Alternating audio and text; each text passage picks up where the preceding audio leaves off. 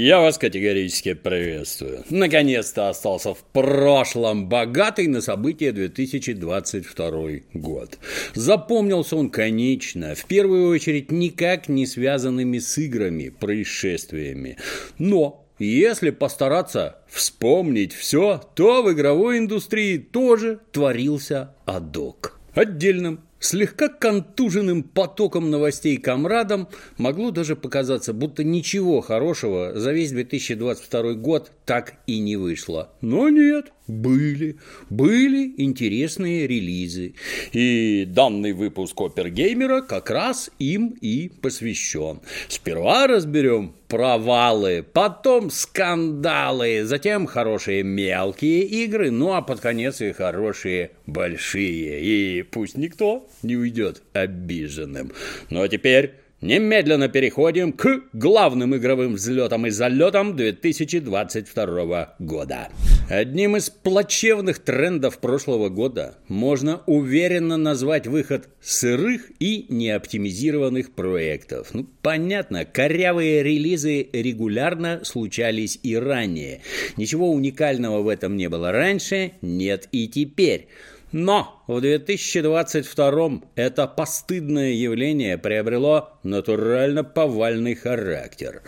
Надо понимать, после пандемии и перехода на удаленку граждане-разработчики расслабились и начали действовать под девизом «Кто понял жизнь, тот не спешит».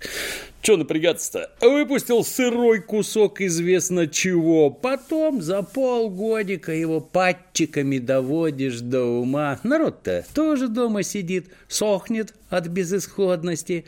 Сыграют и в такое. Никуда твари не денутся и денег занесут. Хотя, казалось бы, у всех игроделов должен стоять перед глазами ослепительно яркий пример CD Projekt Red, которые после релиза Киберпанк 2077 огребли таких проблем и забот, что им до сих пор и кается, и аукается.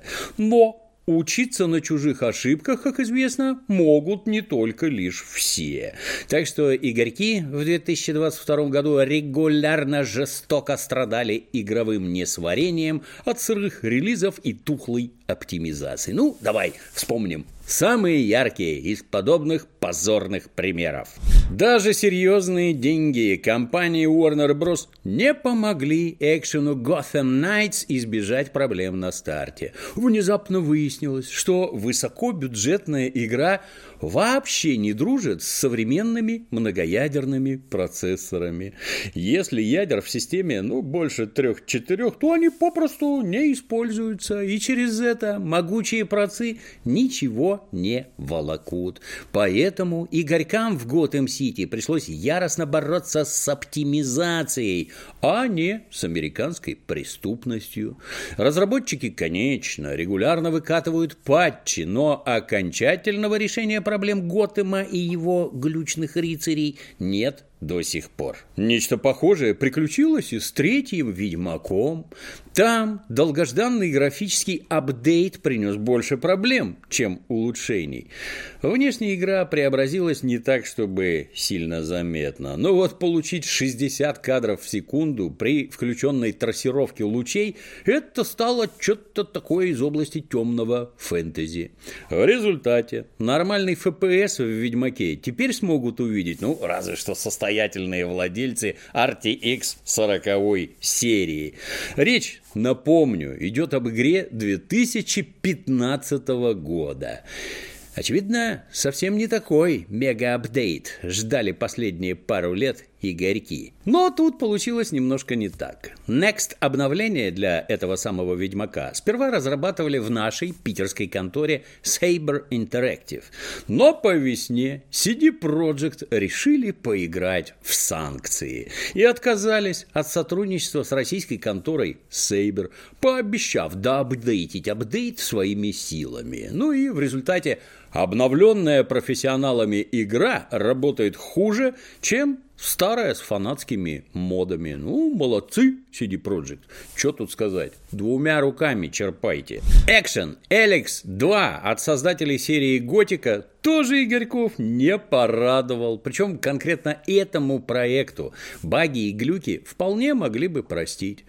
Студия Piranha Bytes регулярно выпускает игры в таком безобразном виде. Это, можно сказать, уже традиция. Бывалые игорьки за четверть века успели немножко привыкнуть и с пониманием относятся к специфике жесткого немецкого геймдева. Но LX2 получилось еще и на редкость скучной. От такого даже самые преданные фанаты пираньям не прощают. Примерно так же прошел перезапуск серии Saints Row. Мало того, что сама игра оказалась куском неоптимизированного говна, так еще и в сюжет вместо термоядерных шуток напихали унылый толерастии. Ну а по-настоящему удивительно было видеть тормоза в новой части Сайберия. Вот такой был выдающийся 2022 год. Даже квесты в нем начали тормозить. Но кроме глюков и багов в играх прошлого года встречались и сюрпризы иного рода. Например, когда вышла мобильная Diablo Immortal, игроки сперва даже обрадовались, но потом, конечно, немножко огорчились. Ну, как только подсчитали, что на прокачку одного персонажа потребуется примерно 540 тысяч бакинских. И это в том случае, если повезет с рандомом. А если не повезет, сумма может вырасти до скромного миллиона баксов.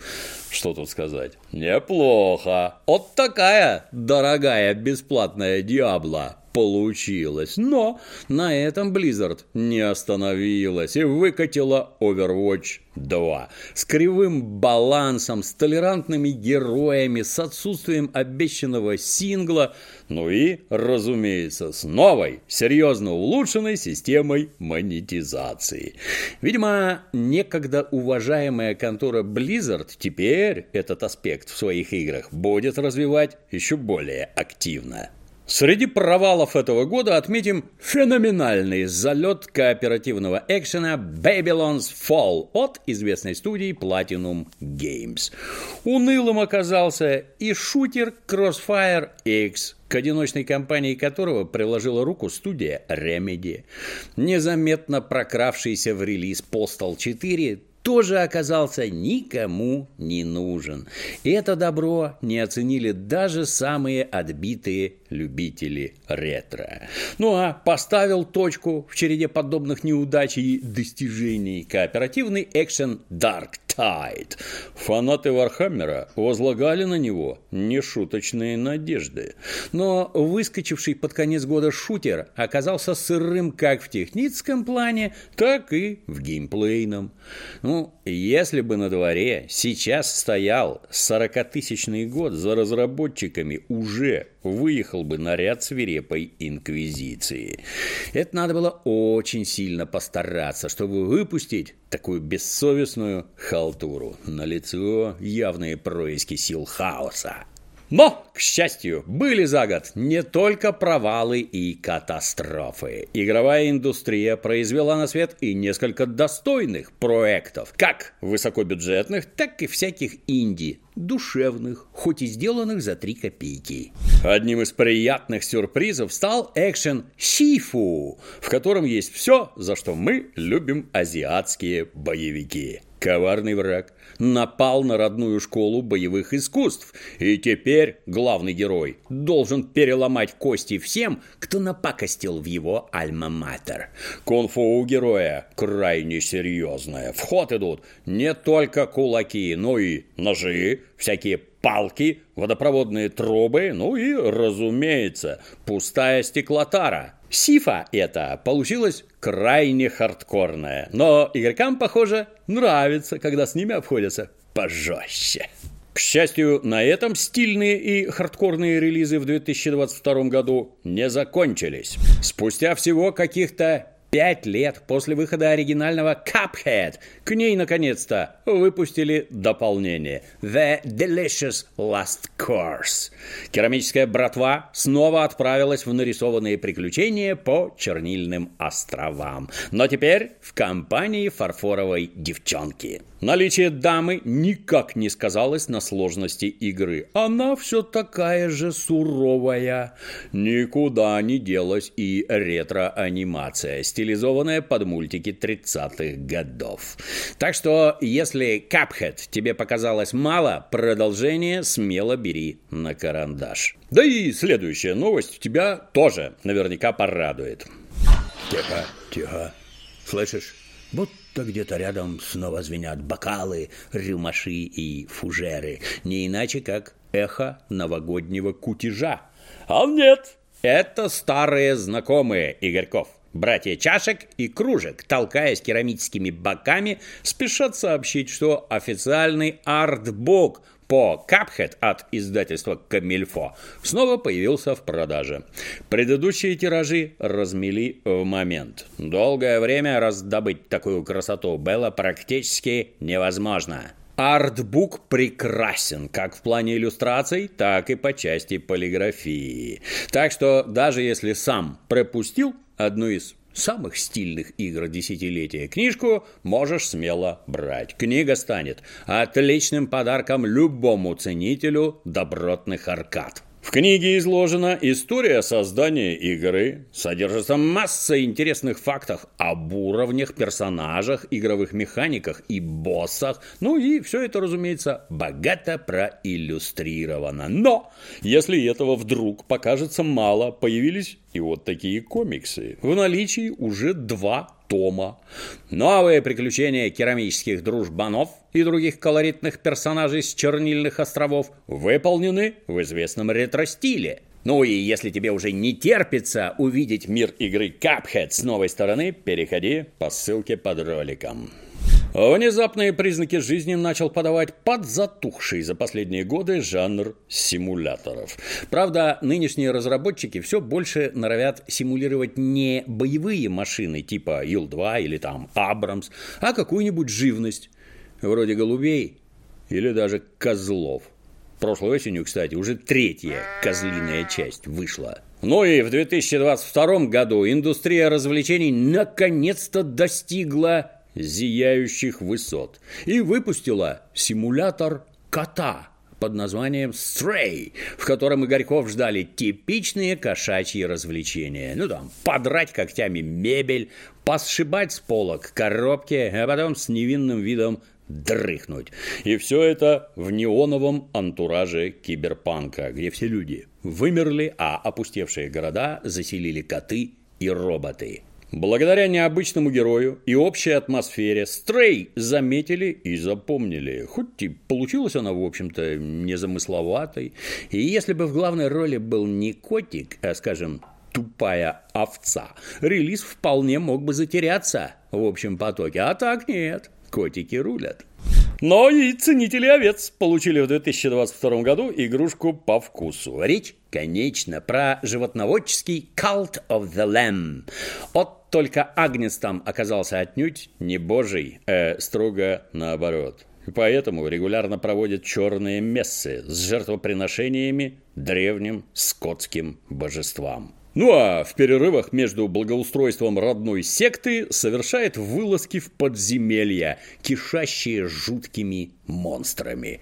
Игрушка про сельский сатанизм получилась не мудреной, но яркой и увлекательной. Из небольших, но симпатичных индюшек можно отметить новых черепахов под заголовком «Месть Шреддера». Делали явно с прицелом на Игорьков-ветеранов, выросших на старых аркадах и мультиках с фигуристой Эйприл О'Нил, игнорируя всякие убогие перезапуски последних лет. Единственный существенный минус «Мести Шреддера» в продолжительности. Игра проходится галопом часа за три. Но, с другой стороны, и надоесть не успевает. Еще одним небольшим, но дерзким экспериментом стал шутер Neon White, заточенный на скоростное прохождение уровней. Где-то посреди элегантного загробного мира одному почившему грешнику вдруг выпадает редкий шанс. Шанс поучаствовать в гонке с другими заблудшими душами за право потусить чуток в райских кущах. Для чего нужна самая малость – отстреливать демонов точнее и шустрее всех остальных. Примечательно. Патроны в раю выдают строго по карточкам, причем в прямом смысле слова. Так что патроны приходится беречь, и перед каждым выстрелом надо крепко думать. Транжиром в райский сад вход заказан. Ну а самый странный успех 2022 года – это, без сомнения, игра Vampire Survivors. Подобные игры с минимальными отличиями выходили еще лет 20, ну а то и 30 назад. Ну, взять хотя бы для примера Crimson Land. А тут вдруг у примитивной аркады миллионные тиражи, рейтинг в Стиме под 98%. И даже сам начальник Карабокса Фил Спенсер говорит, что залип в нее на 200 с лишним часов. Ну, конечно, скорее всего, не сам. Наверняка детишкам дал аккаунт погонять. Ну, а сам вальяжно посматривал, как это делают все толковые дедушки. Видимо, именно поэтому Vampire Survivors быстренько появился и в подписке Xbox Game Pass. При любом раскладе Филу, простительно, ему по работе надо. А вот видеть подобный проект в списке главных релизов года, и это, повторюсь, крайне странно. Ну, необъяснимо порой народная любовь. Ну и ты, конечно, уже спросишь, а что там с проектами от крупных студий? Неужто не выходило ничего заслуживающего внимания?